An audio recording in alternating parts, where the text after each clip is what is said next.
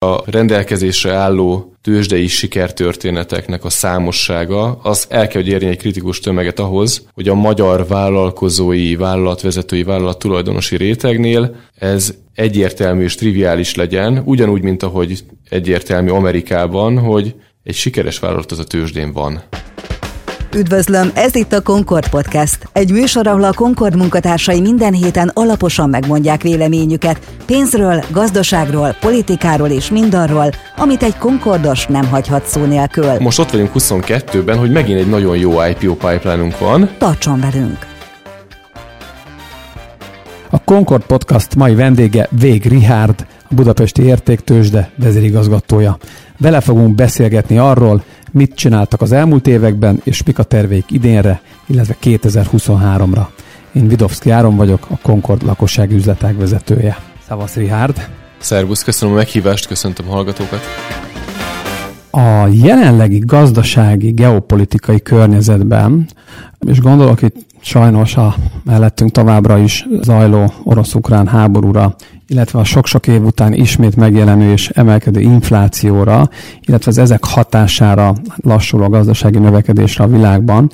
Mit láttok? Ez hogyan hat a vállalatok finanszírozási igényeire és finanszírozási lehetőségeire? Igen, ugye mi a tőzsde oldaláról nézzük mindig ezt a kérdést, tehát azért onnan indítanám talán a választ, hogy Magyarország az hasonlóan a kontinentális európai országokhoz egy bankcentrikus gazdaság. Ez azt jelenti, hogy a vállalatok finanszírozási igényének egy döntő részét azt a bankok bankhitel formájában biztosítják.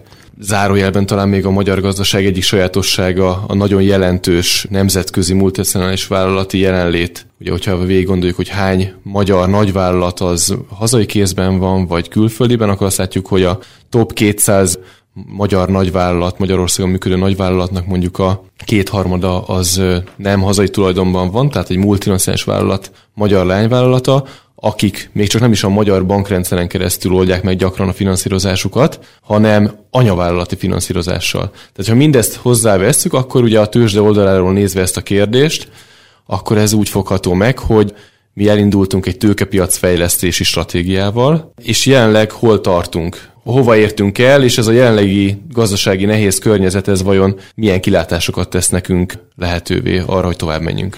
Igen, és hol tartottatok szerinted ezen az úton, mikor jött február 24-e, és azért sok mindent megváltoztatott? Igen, tehát azért nehéz két-három évünk van. Ugye 2020 elején emlékszem, amikor tervezgettük az IPO pipeline-okat a tőzsdére, akkor azt mondtuk, hogy lehet, hogy ez minden idők eddigi legjobb éve lesz. És akkor 2020 március, Covid beütött, és sajnos nem tudott az megvalósulni a 2020-ban, ami akkor a pipeline-ban volt. Ugye 2021 az még nagy részt azért egy ilyen post-Covid év volt sok tekintetben. Ugye visszapattan a gazdaság, de azért még ezek az IPO tervek sok cégnél nem ott voltak.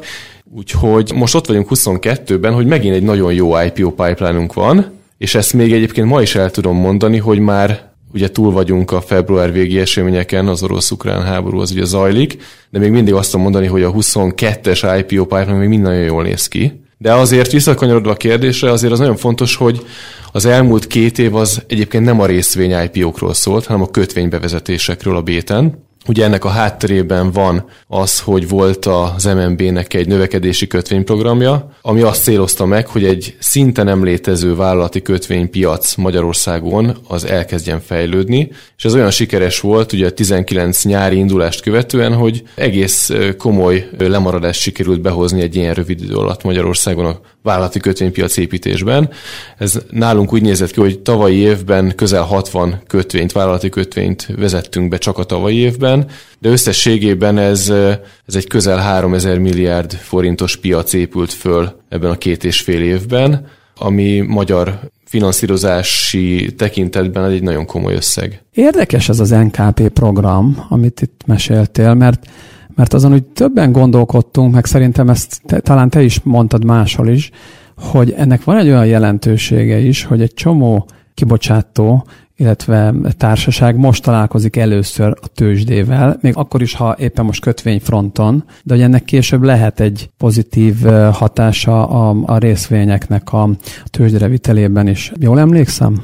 Abszolút egyetértek ezzel, tehát a, amikor tőkepiacról, tőzsdéről beszélünk, akkor mi mindig két alapvető instrumentumra gondolkodunk, vállalatfinanszírozásba kötvény és részvény, és azt látjuk, hogy nem csak Magyarországon, de itt a régió más országaiban is, itt a tőkepiac használata az nagyon gyakran kötvényágon indul el ami szerencsés esetben aztán későbbiekben akár részvényfronton is folytatódik, de ez egy abszolút egy evolúció, tehát egy, egy bankhitel használatot követően elmozdulni a kötvénypiac irányába, az egy sokkal kisebb lépés talán, mint egyből egy részvény IPO-t megvalósítani. És ahhoz, hogy valaki egy tőzsdényedzett kötvénynek a kibocsátójába váljon, azért a transzparenciára vonatkozó követelményekben prospektus készítés vagy információdokumentum készítés, aztán a folyamatos közzétételi kötelezettségnek való megfelelés tekintetében azért már nagyon közel áll egyébként a, a ilyen tekintetben a felkészültség, transzparencia és a vállalat, professzionális vállalati működés tekintetében,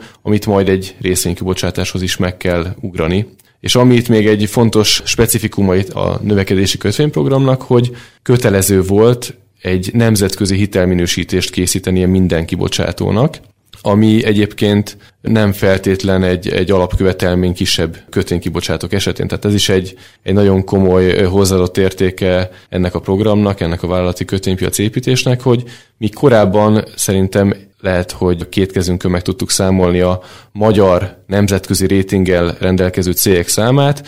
Ma azt lehet mondani, hogy minden NKP-ban résztvevő kötvénykibocsátónak van ilyen nemzetközi hitelminősítő által kibocsátott rétingje, van egy minimálisan elvárt minőségi kategóriája a minősítésen belül, tehát ez egy komoly piacfejlesztés, és lehetővé teszi azt ezen vállalatok számára, hogy legközelebb is a, kijöjjenek a tőkepiacokra, és közvetlenül a banki finanszírozás helyett vagy mellett odaforduljanak a tőkepiaci befektetőkhöz, és forrás vonjanak be a növekedési terveikhez, és akkor talán meg is érkezünk, hogy ez most ez mennyire könnyű, vagy mennyire nehéz talán. Tehát akkor kötvényfronton nagyon sikeres volt az elmúlt két év, de megérkeztünk 2022-be, illetve már benne vagyunk azért egy jó ideje. Mik a kilátásatok az idei évre? Inkább kötvény, kibocsátások lesznek idén is, vagy, vagy részvények? Mik a tervek? Tehát ahogy említettem, igen, 21 az abszolút a kötvénykibocsátásokról szólt, 22-ben inkább az a várakozásunk, hogy jobban előtérbe kerülnek a részvénybevezetések. Ennek részben az az oka, hogy úgymond kifutott a növekedési kötvényprogramnak a keretösszege. Ez azt jelenti, hogy az a nagyon sok vállalat, aki sikeresen bocsátott ki kötvényt ennek a programnak a keretében, ők nagyon jelentős finanszírozási és hosszú távú finanszírozási konstrukcióhoz jutottak. Tehát nagyon sok vállalatnál most annak az időszaka van, hogy a bevont forrást ők elköltsék, befektessék, beruházzanak, és ez azt gondolom, hogy néhány vállalat számára az még néhány évig elégséges forrás lesz kötvény ágon, valamint ugye jelenleg nincs is aktív kötvényprogram az MNB részéről. Viszont a részvény oldalon ott nagyon szépen beindult a középvállalati részvénypiacunk, az x piac. Ugye összesen 10 vállalat lépett be ebbe a piacba, közülük ketten már fölléptek a KKV piacról a főpiacunkra, a standard kategóriába, és most látunk 10 fölötti érdeklődőt, tehát könnyen lehet, hogy megduplázódik az idei évben az x lévő kibocsátóknak a száma. Akik nem figyelték közelről, melyik az a két vállalat, aki föllépett a főpiacra? A Megakrán, ő volt egyébként a legelső kibocsátónk az x piacon, és a DM Care, aki pedig, ha jól emlékszem, pont a második volt, tehát érdekes, hogy ezt a körülbelül két-két és fél három éves időszakot töltötték el úgymond ebbe a belépő piacba, ha nevezhetjük így a, a KKV piacunkat, és aztán sikeresen be tudtak lépni a standard Ez egy ilyen általatok elképzelt uh, időhorizont, hogy valaki belép az x piacra, ott maga mögött tud két-három évet, növekszik, és aztán akkor föléphet a főpiacra. Tehát ez egy, szerintetek ez egy jó terv lehet a ide belépő vállalatoknak is? Szerintem ez egy optimális, igen. Én nem mondanám, hogy ha ennél sokkal rövidebb idő lenne az x az, az, az jó lenne, mert nyilván megvan egy, egy tanulási görbéje a tőkepiaci jelenlétnek is. Hogyha azt nagyon siettetjük, az lehet, hogy nem hatékony.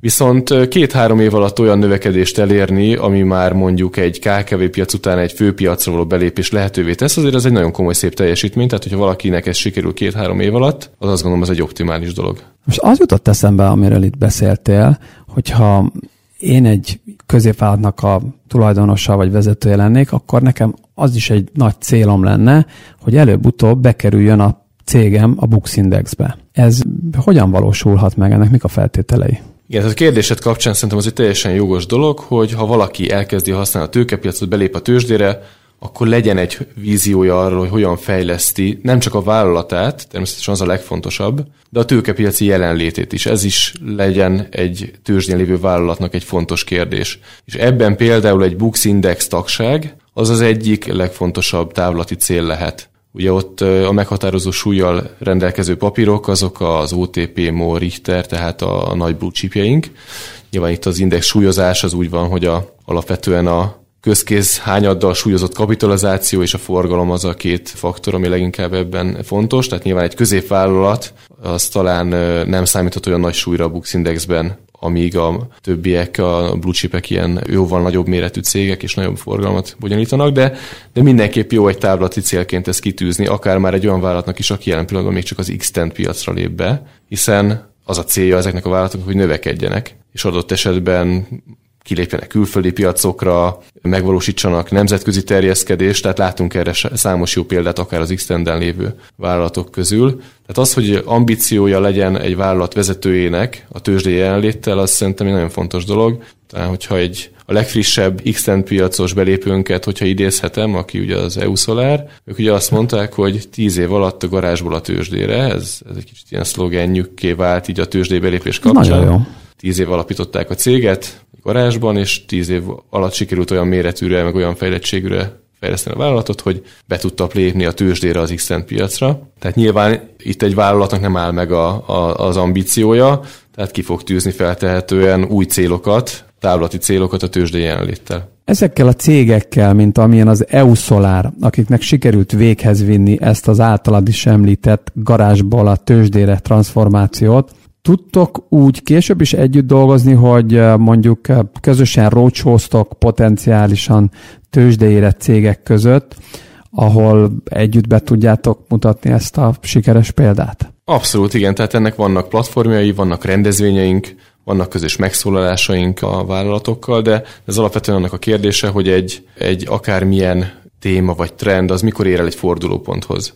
És itt azt gondolom, hogy a rendelkezésre álló tőzsdei sikertörténeteknek a számossága, az el kell, hogy érjen egy kritikus tömeget ahhoz, hogy a magyar vállalkozói, vállalatvezetői, vállalat tulajdonosi rétegnél ez egyértelmű és triviális legyen, ugyanúgy, mint ahogy egyértelmű Amerikában, hogy egy sikeres vállalat az a tőzsdén van. Magyarországon is azt gondolom, hogyha elég sok sikertörténetet látunk, vagy látnak majd a magyar vállalat tulajdonosok maguk körül, akkor ez talán egyértelmű válhat, hogy egy sikeres magyar vállalat is a tőzsdén van. Abszolút egyetértek, hogy ez egy fontos és nagyon jó cél lenne, vagy egy, vagy egy motto, hogy sikeres magyar vállalat a tőzsdén van. Mert egy jó sok évvel ezelőtt tényleg megkopóban volt a tőzsde fénye, vagy a tőzsdén létnek a fontossága, de hogy most azért ez változott. Nem kis részben szerintem azért is, mert azért Amerikában is, meg egyáltalán, egyáltalán a az egész befektetői társadalom sokat változott az elmúlt években. Most nem akarok belemenni, hogy a fiatalok hogy kezdtek el tőzsdézni, de hogy minden arról kezdett el szólni, a tőzsdei vállalatokkal hogyan lehet kereskedni, és az, az abszolút egyértelműen fontos, hogy a magyar tőzsde is ezt meg tudja lovagolni, ezt a trendet, meg hogy hát ezért akkor egy csomó jó példa már itt nálunk is beindult. Igen, hát azt nem azt mondanám talán, hogy megkopott a fénye annak idején a tőzsdei jelenlétnek, inkább azt mondom, hogy nem volt talán annyira fókuszban, nem is állt rendelkezésre minden előfeltétel, hogy ez a, ez a dolog ez beinduljon. Kezdve onnan, hogy emlékszem, amikor 2016-ban az első vállalatokkal való beszélgetésekre mentünk el, miután elindítottuk a tőzsdefejlesztési stratégiát. Az egyik leg, leggyakrabban előkerülő téma az az volt, hogy na de a transzparenciához való hozzáállás az milyen egy magyar vállalkozói rétegben. És ez teljesen kikopott a Bét és a vállalatok közötti szóbeszédből, vagy beszélgetésekből, mert egyszerűen ez már nem téma. Úgy látjuk, hogy ma már a tőzsdeképesnek gondolt cégeknek a hozzáállása a transzparenciához teljesen rendben van, teljesen tőzsdeképesek ilyen tekintetben is, és ez azt gondolom, hogy viszonylag gyorsan meg végbe ment ez a változás. Tehát ha úgy vesszük, hat év az nem egy olyan nagy idő ahhoz, hogy egy ilyen alapvetően mondhatni, hogy kulturális változás az bekövetkezzen, de mégis én ezt tapasztalom, hogy míg hat évvel ezelőtt, 2016-ban ez nagyon sokszor téma volt, ma már szinte egyáltalán nem kerül szóba, mert az egy trivialitás, hogy igen, hogyha egy bizonyos méretű, bizonyos sikerességű cégem van, vagy ilyet akar, szeretnék csinálni, akkor ez egy alapvetés, hogy transzparensen működök. Ez nagyon jó, hogy mondod, hogy ennek én tényleg nagyon örülök, hogy újra divatba jött a transzparencia, mert valóban emlékszem én is arra, nyilván másik oldalról, de mi is hallottunk pontosan ugyanezt a, ez a dilemma, ez megvolt akkor a cégekben. És nézzünk egy kicsit meg közelebbről titeket, mint Budapesti értéktősde. Volt egy olyan terv, vagy hát nyilván meg most is van ez a terv, hogy magatokat is tőzsdére viszitek. De úgy tudom, hogy ez végül is most átmenetileg lekerült a napirendről. Ez érdekelne, hogy mi folyik a BÉT, BÉT IPO-ja körül. Talán onnan kezdeném, hogy ez, ez, ez hogy illeszkedik egyébként a mi tevékenységünkbe. Tehát van egy új stratégiai időszakra, egy új, új célkitűzések, 2021-25-re a stratégiánknak négy pillére van. Az első és legfontosabb, hogy a hazai tőkepiaci ökoszisztémát azt továbbra is nagy erőkkel szeretnénk fejleszteni, építeni. Ebbe tartozik bele az az összes középvállalatokat tőzsdére segítő szolgáltatás, amit már bevezettünk fokozatosan 16 óta, a mentor programtól, az elit programig, a B50 kiadványokig és konferenciáig, vagy az új piacaink Xtend, Xbond, elemzés eljegyzési program, tehát ez mind-mind úgy látjuk, hogy jól működő és fontos eleme a tőzsdei ökoszisztémának. Ezt mindenképpen továbbiakban is promotáljuk, segítjük, támogatjuk és fejlesztjük. A második eleme az az, hogy úgy gondoljuk, hogy kezdenünk kell azzal a tényel valamit, hogy Magyarország az egy 10 milliós ország, egy relatíve alulfejlett tőkepiacsal, relatíve kevesebb megtakarítással, mint mondjuk nyugat-európai piacokon, tehát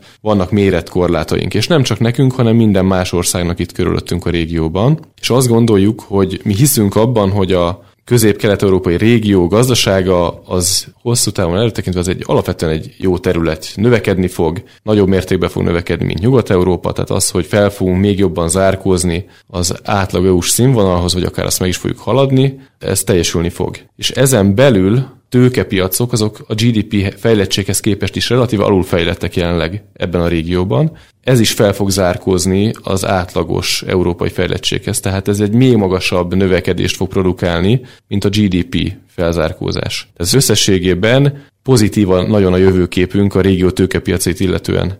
De az, hogy ez a pozitív várakozás ez valóban megtörténjen, és egy gyorsabb ütemben történjen meg, úgy gondoljuk, hogy ebben a tőzsdéknek is van szerepe, és annak is, hogy ezek a tőzsdék itt a régióban egyesével próbálkoznak fejleszteni, vagy pedig van valami kooperáció és összefogás. Úgyhogy mi nekünk a stratégiánk második fontos elem az az, hogy próbálunk minél aktívabbak lenni, és együttműködéseket kezdeményezni itt a régió más tőzsdéi elszámolóházai között. Ennek az egyik első publikus és kézzelfogható eleme az, amit tavaly decemberben jelentettünk be a Varsói tőzsdével közösen, hogy azon dolgozunk, hogy létrehozzunk egy elszámolási holdingot, egy regionális elszámolási holdingot, a lengyel energia elszámolóház és a magyar elszámolóház a Keller KSF részvételével, és ha az előkészítő munkák azok jó eredménnyel zárulnak, akkor ez szeptemberig aláírhatunk egy olyan már kötelező érvényű szerződést, ami ezt megalapozhatja, tehát jelenleg zajlanak ennek az előkészítő fázisai de aztán nem titok, hogy más irányokba is mi, mi azért kívánunk aktívak lenni, és ugyanilyen hasonló kezdeményezésekkel élni más tőzsdék vagy elszámolóházak felé. És hogyha megvalósulnak ilyen kezdeményezések, ilyen kooperációk, akkor az felgyorsíthatja azt a felzárkózást, ami a régió alulfejlett tőkepiacából egy, egy EU-s átlagos színvonalú tőkepiacot eredményezhet. A harmadik lábunk az egy ilyen IT fókuszú, tehát a tőzsde az egy abszolút egy IT iparág. Azt gondoljuk, hogy az, hogy legyen IT biztonsága, elérhetőek és mindig működjenek a rendszerek, az egy alapvető dolog, tehát nekünk folyamatosan kell az IT-ba, IT biztonságba, IT innovációs képességünkbe beruházni. Ezt folyamatosan megtesszük évről évre. És az utolsó pontunk az pedig a tőzsdére menetel. Tehát ez egy inkább egy ilyen szervezeti lépés, ami az MNB és a BÉT maga is, a BÉT menedzsmentje és igazgatóság is úgy gondolja, hogy egy hosszú távon fenntartható keretek közé teszi a tőzsde működését. Ez egyébként egy régi álma Magyarországon a tőzsdével foglalkozóknak, tehát már egészen az alapítók, vagy a 2002 a részintességgel vállás követően, ugye hát itt hozzátok nagyon közel van az a egykori tőzsdelnök, aki ezt, ezt az zászlóra tűzte 2002-ben, ugye Jaksi György, tehát sokan azóta ezen dolgoztak, de most úgy tűnik, hogy ez, ez kézzelfogható karnyújtási távolságra került ez a régi álom, úgyhogy ezen mi nagyon dolgozunk. Az időzítés az sajnos úgy tűnik, hogy az eredeti tervünk az az volt, hogy ez most májusban meg fog tudni történni, de itt a tanácsadóinkkal konzultálva arra a döntésre jutottunk, amit az MNB is támogatott, hogy itt a nagy megnövekedett bizonytalanság között ezt, ezt halasszuk el, ezt az ütemezést, és a valószínű az az, hogy ez egy éves halasztás jelent majd, és jövő év májusában próbáljuk majd ezt megvalósítani. Természetesen akkor, hogyha akkora piaci körülmények ezt lehetővé teszik, de, de bízunk benne, hogy ez így lesz. Innen fogjuk folytatni, hogy mi fog történni veletek a következő fél évben. Ez itt a Concord Podcast, egy műsor, ahol a Concord munkatársai minden héten alaposan megmondják véleményüket pénzről, gazdaságról, politikáról és mindarról, amit egy Concordos nem hagyhat szó nélkül. Úgyhogy Rihárd, nagyon szépen köszönöm. Én is köszönöm a meghívást.